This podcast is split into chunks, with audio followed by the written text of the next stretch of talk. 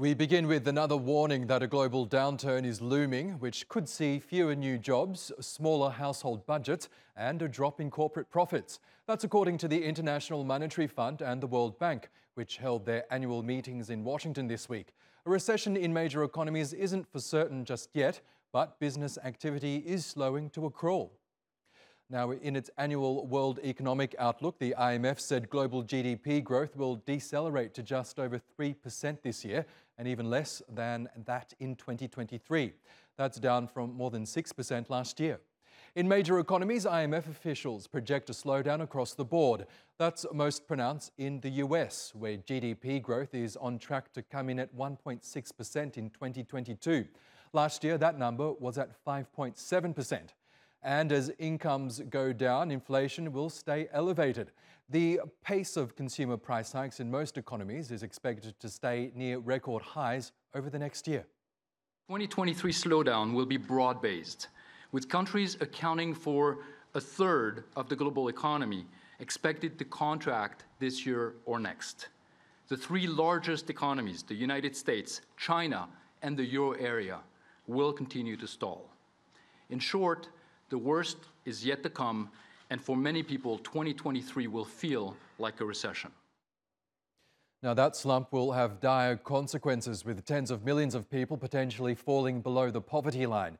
Central banks in rich nations, led by the US Federal Reserve, are raising interest rates at their fastest pace in decades.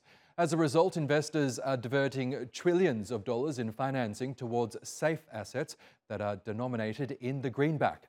That leaves fewer resources for developing nations to support their own economies. Let's hear from World Bank President David Malpass. The global environment, as you know, is very challenging. In fact, it's grim for developing countries. I, I think there's a crisis facing development. We put out our poverty numbers uh, uh, last week, so showing 70 million more people in extreme poverty and median income going down by four tenths of a percent. That's the first decline in the records that we that the World Bank's been keeping since 1990 all of the problems that, uh, that people have taken note of the inflation problem, the interest rate rises, uh, and the, the cutoff of capital flows to developing world hits the poor hard. And now let's go to Taha Arvas. He's an economist and an adjunct professor of finance at Boğaziçi University. Great to have you back with us as always, Taha. Another day, another warning of a global recession, it seems, this time from the World Bank and the IMF. Do you believe that a global downturn is inevitable at this point, and when might we see one? I think it is, unfortunately, uh, very much uh, in the cards in the very near future.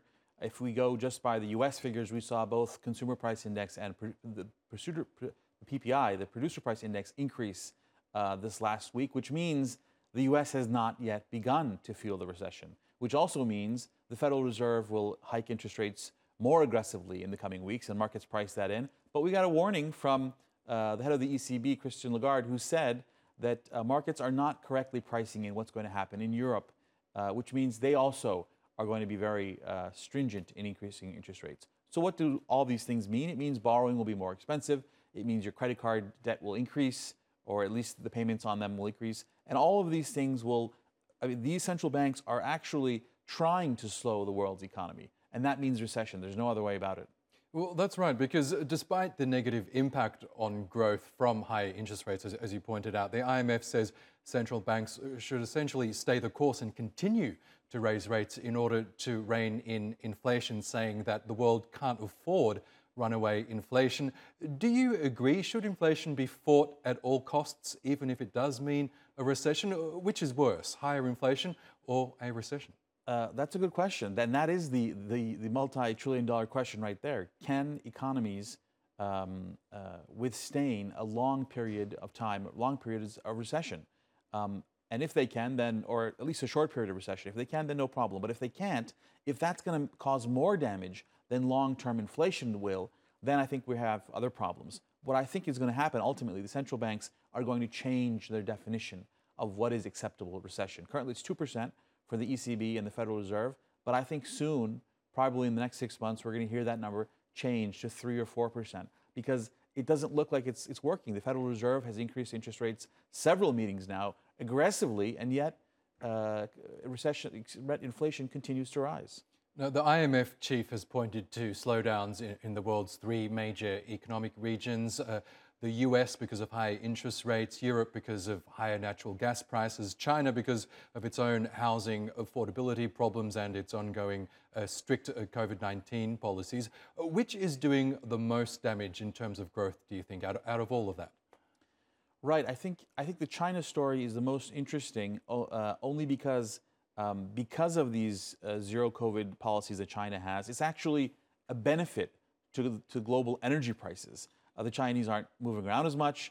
Um, they're not producing as much. That hurts uh, export prices in general. People are looking for alternatives, but it also helps uh, oil prices. Imagine if China opens up completely tomorrow without any restrictions, then we're looking at a major spike in oil prices. That's going to cause real inflation that we haven't yet uh, seen because China has been so uh, slow to reopen. So um, on the other on the other side, you, you mentioned these other things the, the Russia Ukraine situation is causing Europe uh, to have these spike in natural gas prices. I mean, these are all things that affect each other, which is, which is uh, interesting. Um, but I think uh, we have yet to feel the full brunt. Winter has just arrived uh, of what's going to happen. And I think we're going to, in a few months, you know, when I'm, when I, I hope I'll be back in December and we'll talk about this. And then we're going to see a major, uh, the story's going to completely change by then, unfortunately. And uh, I know this question might take a, a, while to answer, but in a snapshot, what do economies, big or otherwise, need to do in the face of a potential global recession? Well, I mean, uh, citizens, uh, politicians ask, answer to their citizens. So every politician has to look out for their own citizens, um, their electorate. What can they do best to make life easier for their citizens in the very near future, the midterm, and the long term? And I wouldn't, I don't envy anyone's position, any politician's position uh, but it's, it's a tough job, and, but somebody's got to do it. Okay, Taha Arvas, we'll have to leave it there, but uh, thanks uh, for sharing your analysis with us, as always. My pleasure.